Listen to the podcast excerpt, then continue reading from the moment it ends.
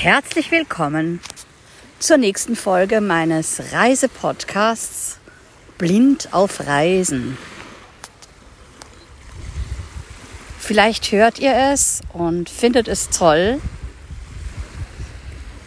Vor mir liegt das Meer.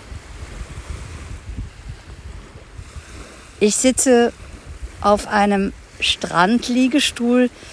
Rechts neben mir ist ein Tisch, daneben ist der Liegestuhl von meiner Freundin Evgenia und mein Hund Annie liegt ja auch an meinem Stuhl und schläft.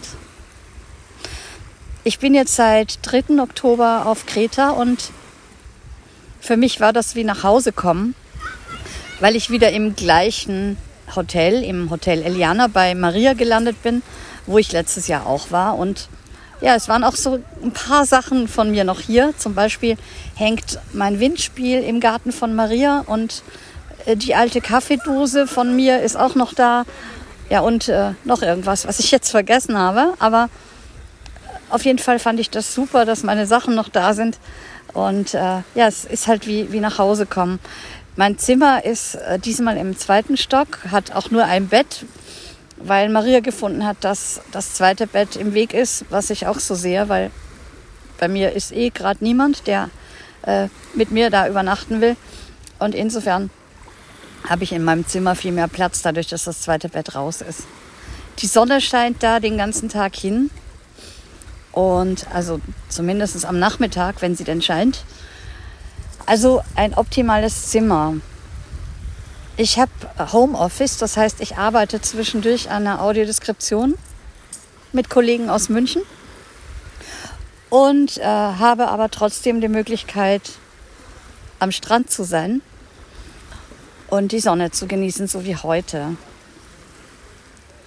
Anfangs war es sehr, sehr schön wettermäßig, sodass ich äh, am dritten, vierten und fünften Tag ans Meer konnte und mir gleich einen Sonnenbrand geholt habe.